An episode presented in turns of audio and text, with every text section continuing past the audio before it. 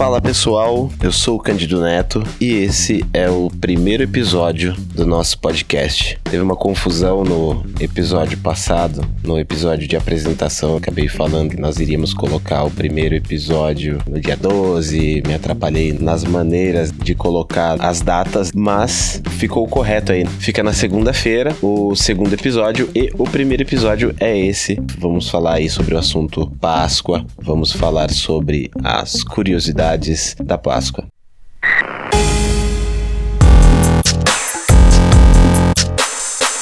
Tudo sobre tudo podcast. Eu sempre olhava sempre o ovo de Páscoa e pensava: o que é um ovo de Páscoa? Da onde vem o ovo de Páscoa? Porque ovo a gente sempre conhece que o ovo vem da galinha, da pombinha, um passarinho. Ovo não, vem de um coelho. Então você fica pensando: por que o ovo é, associaram o ovo a um coelho? É uma curiosidade que se você for parar para pensar, vamos imaginar que você é um, você é um lugar distante, tal, você chegou aqui e a primeira coisa que você vê é que os animais como galinha, como codorna e todos esses bichos botam ovo e te ensinaram que esses bichos aí botam ovo. E num determinado momento da sua vida, as pessoas começam a fazer desenhos e mostram a você que ali tem um coelho que traz um ovo de chocolate, né? Desde criança a gente meio que aprende isso e muitas vezes a gente nem questiona esse fator, né? De pensar por que, que o ovo de Páscoa veio do coelho, justamente porque quando a gente é criança, a gente é criancinha, a gente já veio adaptado, né? Já cresceu com essa ideia e passa a ser um negócio tão normal que a gente nem quer saber da história. E tem uma história, óbvio, por trás disso tudo. Tem uma história, o porquê do coelho, tem uma história, o porquê dos ovos, e é exatamente sobre isso que nós falaremos hoje. Então vamos lá. A Páscoa, como Natal, Ano Novo, o pessoal tem Halloween nos Estados Unidos, enfim. Aqui no Brasil e no mundo todo, a Páscoa é uma das festas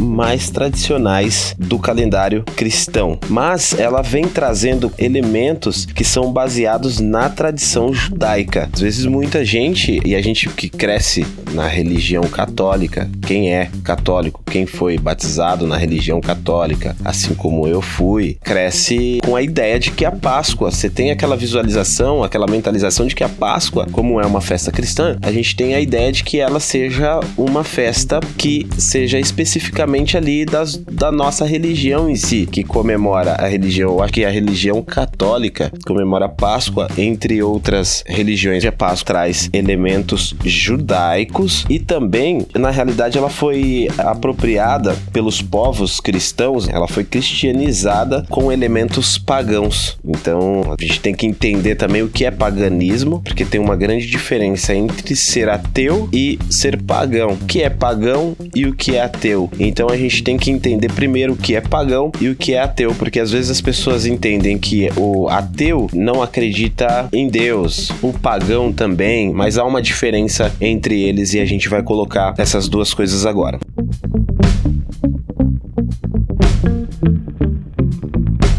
Paganismo é uma palavra que vem do latim, paganus, tem o significado de camponês ou rústico. É um termo em geral, que geralmente é usado nas tradições religiosas politeístas. Tem o monoteísta e tem o politeísta. E nesse caso, é um termo usado para se referir às tradições religiosas politeístas, onde o politeísmo são pessoas que têm a adoração a mais do que uma só divindade. O paganismo, num sentido generalizado, se estende às religiões contemporâneas, que inclui a maioria oriental, da América, Ásia Central. E, para explicar bem rápido, o monoteísmo é a crença em somente um Deus. O exemplo bem clássico né, do monoteísmo é o cristianismo, é, islamismo, judaísmo, enfim, são essas crenças, ou seja, um Deus. Para simplificar, politeísmo e o monoteísmo. Seguindo os costumes cristãos, os pagãos são considerados hereges, pois eles questionam e não acreditam nas sagradas escrituras e nem nos demais dogmas pregados pelas doutrinas cristãs. Todos os cultos e louvores aos elementos da natureza ou figuras que não estão relacionadas com Deus são considerados rituais pagãos. O Halloween, o Dia dos Mortos, são rituais pagãos. Então, assim, dentro da crença cristã, tem muitas coisas que eu acredito que nós praticamos até pela mídia, pela moda, eh, nós acabamos seguindo esses costumes. Comemorar o Halloween, comemorar o Dia dos Mortos, e na realidade não são, entre outras, não são realmente cristãos. Para quem não sabia dessa, são considerados aí rituais pagãos. Deuses como Júpiter, como Apolo, que é o deus do sol e da medicina, Júpiter é o deus do dia, Juno, deusa protetora do casamento, Marte, deus da guerra, Vênus, deusa do amor e da beleza, enfim, dentre outros deuses aí da mitologia romana, são considerados aí como pagãos. As pessoas que acreditam que tinham essa crença no cristianismo era considerado como pagão. O pagão, na realidade, se você for procurar no dicionário, você sempre vai achar que é aquele que não foi batizado, do modo simplificado, aquele que não foi batizado ou que é adepto de qualquer religião que não adota o batismo ou que adota o politeísmo, que são aquelas pessoas que têm vários deuses, né, como nas mitologias. Então, há uma grande diferença entre pagão e ateu. Nós temos o ateísmo, que a gente não precisa ir muito longe. O ateísmo simplesmente a pessoa não acredita em absolutamente nada sobre a existência de divindades. Então, já no, no paganismo, enquanto as pessoas têm rituais, têm crenças em deuses, mesmo que seja um indivíduo ou vários indivíduos, o ateísmo não crê em existência de divindades, acredita praticamente que não exista vida após a morte, enfim, eles não acreditam. Estamos colocando isso para ver a diferença entre pagão e ateu, porque muitas vezes as pessoas, se a gente colocar de uma maneira aqui que a Páscoa ela tem uma origem pagã, a gente tem que entender que na realidade não é de um grupo de pessoas que não acreditam em Deus. Na realidade, ela vem sim de uma cultura antiga, basicamente é isso, de uma cultura antiga, de grupo de pessoas que sim tinham crenças, porém não era a mesma crença de hoje. E na realidade, isso foi totalmente adaptado para nossa atualidade, mas a origem é pagã. Então a Páscoa era comemorada ali pelos hebreus, era realizada próximo da época que marcava o início da primavera ali em si. Essa festa, a Páscoa, na tradição judaica, ela tem a referência à libertação da escravidão no Egito. Foi uma ordem direta de Javé a Moisés que transmitiu lá para o povo hebreu, conforme tem na Bíblia, tem um relato bíblico, se eu não me engano, Êxodo. O significado da Páscoa, apesar de ter surgido ali do judaísmo, né? O significado da Páscoa em si, ele é diferente, pois relembra os três dias de morte até a ressurreição de Cristo. Enfim, é um dos principais pilares ali da fé cristã, que mostra toda essa importância e a festa e esse calendário aí da religião. Enfim, a gente conhece muito bem essa, essa história toda, né? Que é Cristo como, visto como o Cordeiro de Deus, ele oferece sacrifício ali para salvar a humanidade do pecado e depois que ele foi crucificado, que ele foi morto, ele ressuscitou após esses três dias. Agora, falando sobre esses elementos pagãos na Páscoa, o cristianismo ali em, em geral, né? Durante esse processo de conversão dos povos germânicos, que eram pagãos, eles apropriaram-se de inúmeras tradições, como nós falamos, desses povos. A Páscoa possui algumas associações com, tradições pagãs. Aí, fazendo uma pesquisa e lendo, acha-se que alguns historiadores relacionam a Páscoa com o culto à deusa germânica Eostern. Acho que deve ser isso a pronúncia. Não estou bem certo. Se eu estiver errado, me corrijam, me enviam um e-mail, mas Eostern, ela é também chamada de Ostara e o termo Páscoa em inglês e alemão, inclusive, muito provavelmente tem a sua origem baseada nessa deusa, que é a Easter ou Esther, é E-A-S-T-E-R. Ele tem um termo em inglês para Páscoa. Ela tem o termo igual a Eostern. E Ostern, que é o termo em alemão para Páscoa, tem o semelhança com Ostara. Os dois são semelhantes. Enfim, toda essa história de religiosidade, de deuses romanos, cristianismo em si, enfim, religião, a gente tem toda uma história, né? Mas a questão é, os ovos e os coelhos que nós tínhamos falado são, são sim, esses são os elementos pagãos. E acredita-se aí na história que os ovos, os coelhos eram vistos por povos na antiguidade como símbolos da fertilidade. O ovo visto como símbolo da fertilidade e o coelho assim visto também como um símbolo, né, de fertilidade. E a tradição de enfeitar os ovos e escondê-los teria vindo ao continente americano por meio de imigrantes alemãs no século 18. Então, para simplificar tudo isso, tem um texto retirado da internet, né? Do Brasil Escola. Vocês podem fazer essa pesquisa, vocês mesmos podem ler esse texto. É um texto bem interessante que resume basicamente tudo isso que a gente acabou de falar aqui. Chama História Antes do Ovo de Chocolate. Vou ler esse texto agora para vocês. Para responder a essa pergunta, né, da onde veio o ovo de chocolate, precisamos voltar no tempo em que o próprio cristianismo estava longe de se tornar uma religião. Em várias antigas culturas espalhadas no Mediterrâneo, no leste europeu e no Oriente, observamos que o uso do ovo como presente era algo bastante comum. Em geral, esse tipo de manifestação acontecia quando os fenômenos naturais anunciavam a chegada chegada da primavera. Não por acaso, vários desses ovos eram pintados com algumas gravuras que tentavam representar algum tipo de planta ou elemento natural. Em outras situações, o enfeite desse ovo festivo era feito através do cozimento deste junto a alguma erva ou raiz impregnada de algum corante natural. Atravessando a antiguidade, este costume ainda se manteve vivo vivo entre as populações pagãs que habitavam a Europa durante a Idade Média. Nesse período, muitos desses povos realizavam rituais de adoração para Ostera, a deusa da primavera. Em suas representações mais comuns, observamos esta deusa pagã representada na figura de uma mulher que observava um coelho saltitante enquanto segurava um ovo nas mãos. Nesta imagem há a conjunção de três símbolos: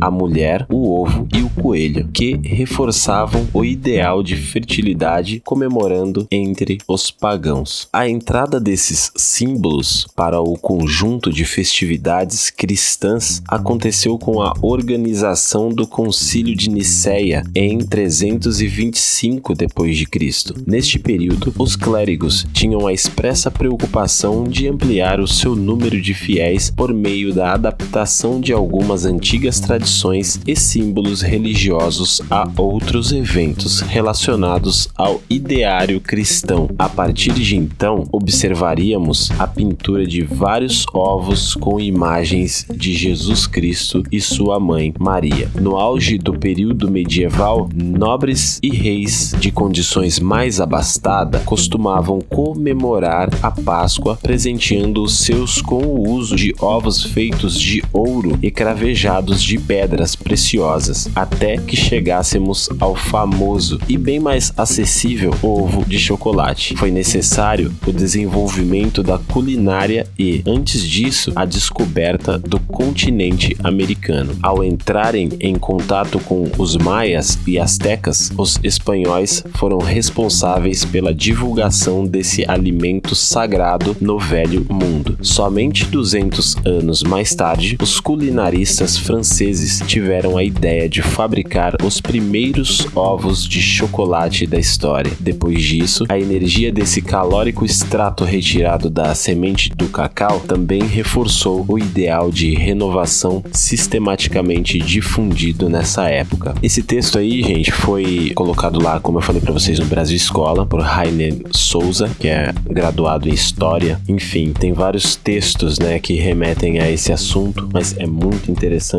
é algo que nos faz voltar e ver a origem. A gente tem origem de palavras, é óbvio que tem é, muita história que envolve a Páscoa em si, mas é interessante nós sabermos como surgiram os ícones de cada festa. E é muito importante também, eu acredito que é muito importante nós fazermos esse tipo de pesquisa, porque muitas vezes nós comemoramos ou fazemos algo que é totalmente contrário àquilo que a gente acredita. Às vezes nós costumamos comemorar ou participar de algum tipo de festa que sequer nós sabíamos que é contra aquilo que acreditamos. Muita gente não acaba não pesquisando tanto, é simplesmente o que falado por alguém, a pessoa segue aquilo a vida inteira e ela não muda, não muda. E aí a gente segue fazendo coisas que todo mundo já fazia antes. Tem determinadas coisas que a gente segue dos nossos avós, porque os nossos avós faziam e muitas vezes a gente nem sabe por que, que a gente está fazendo aquilo. Tem um professor de uma universidade da Pensilvânia chamado Jonah Berger. Ele é autor até de um best-seller que se chama Contágios, Why Thing Caught On. O Jonah ele explica que a conformidade é como nos tornamos socializados, mas também pode nos levar a desenvolver maus hábitos de repetir erros do passado. Ou seja, a gente se conforma com aquilo, não busca saber se tem algum paralelo, qual é a origem, se realmente está certo, mas simplesmente nós nos conformamos em fazer aquilo e tá tudo bem. Não precisamos mudar em nada, não precisamos. Não, tá bom assim. Normalmente a gente vê pessoas, não sei se você que está ouvindo é uma pessoa desse tipo, mas fala assim: não, está bom assim, vamos deixar assim. A gente sempre, nós sempre vivemos assim, porque vamos mudar agora? Enfim, tem até um, um vídeo que tem numa sala de espera. Inicialmente, apenas uma pessoa não sabe da história, não sabe de nada. Elas estão numa sala, não sabem de absolutamente nada, e logo elas começam a escutar um sinal sonoro e todos se levantam ali nessa sala, menos uma pessoa ali que não sabia de nada. Ela fica ali, o um sinal sonoro, e ela não sabe o que está acontecendo, então ela fica ali sentada. Mas isso daí acontece novamente. Aí a pessoa ela se levanta também, porque aconteceu novamente, as pessoas se levantaram, ela viu que as pessoas se levantaram uma segunda vez, elas se levantam, essa pessoa acaba se levantando junto com essas outras. E aí, aos poucos, né, todos que sabiam acaba saindo desse ambiente, vai trocando uma a uma. Entra uma pessoa que não sabia, fica uma segunda pessoa, continua esse processo, um sinal sonoro, e essa pessoa que entrou começa esse processo também. E o processo vai continuando e começam a chegar novas pessoas, também não sabem de nada. Enfim, o comportamento se espalha né? e todos seguem levantando da cadeira toda vez que eles escutam um sinal, eles levantam da cadeira. Ou seja, ali no começo, uma pessoa só não sabia, o resto sabia do sinal. Eles eram atores, eles estavam ali, o sinal toca, as pessoas, essas pessoas elas levantam e a pessoa que não sabia de nada, ela fica ali sentada. Porém, depois ela levanta e senta, levanta novamente, até que vai saindo um por um, um ator, até completar uma fileira de pessoas que não sabiam, elas simplesmente vão fazendo a mesma coisa. E quando elas são questionadas, uma das participantes, elas falavam que precisava se unir ao grupo para não ser excluída e que a decisão de acompanhar o grupo fez com que ela se sentisse mais confortável. Ou seja, é mais confortável seguir as pessoas pelo que elas estão fazendo e muitas vezes sem questionar, sem, sem você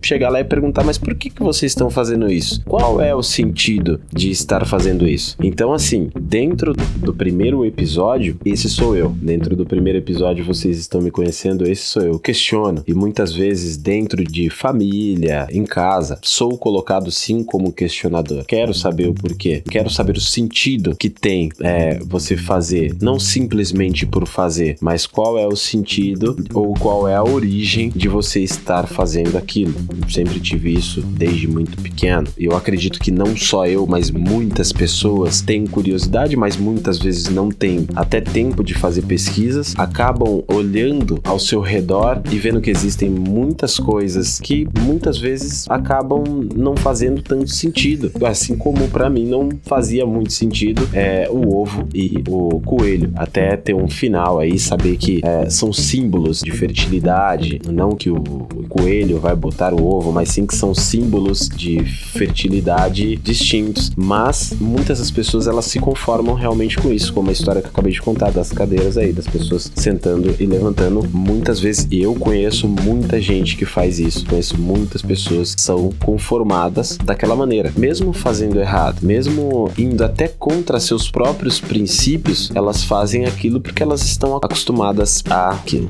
Vou tentar achar esse vídeo que eu assisti há pouco tempo atrás. Vou deixar o link no Instagram. Acessem lá, o arroba tudo sobre tudo podcast. Eu vou deixar o link lá para vocês. No final do vídeo tem uma mensagem que ele coloca assim: a única coisa mais chocante de ver quão facilmente a conformidade afeta a maneira como você age é que as forças similares estão subconscientemente moldando a maneira como você pensa agora mesmo. A gente precisa sempre estar tá se policiando para que realmente nós sejamos livres para poder pensar e enxergar as coisas ao nosso redor. Como falei para vocês, deixarei esse link no meu feed no Instagram. Vocês podem acessar, clicar, vocês vão ter acesso a esse vídeo. Bom, pessoal, por hoje é só. Então não esqueça, se você tem algum comentário, crítica, algum comentário que nós possamos colocar no ar, nos envie um e-mail, tudo sobre tudo, podcast@gmail.com ou nas redes sociais, arroba tudo sobre tudo podcast e também no Facebook, arroba RC Tudo Sobre Tudo. Os links vão estar nas descrições aí para vocês. É só nos enviar um e-mail ou um direct, pode nos mandar aí mensagem no Messenger e nos vemos no próximo episódio. Um abraço. Tudo sobre tudo podcast.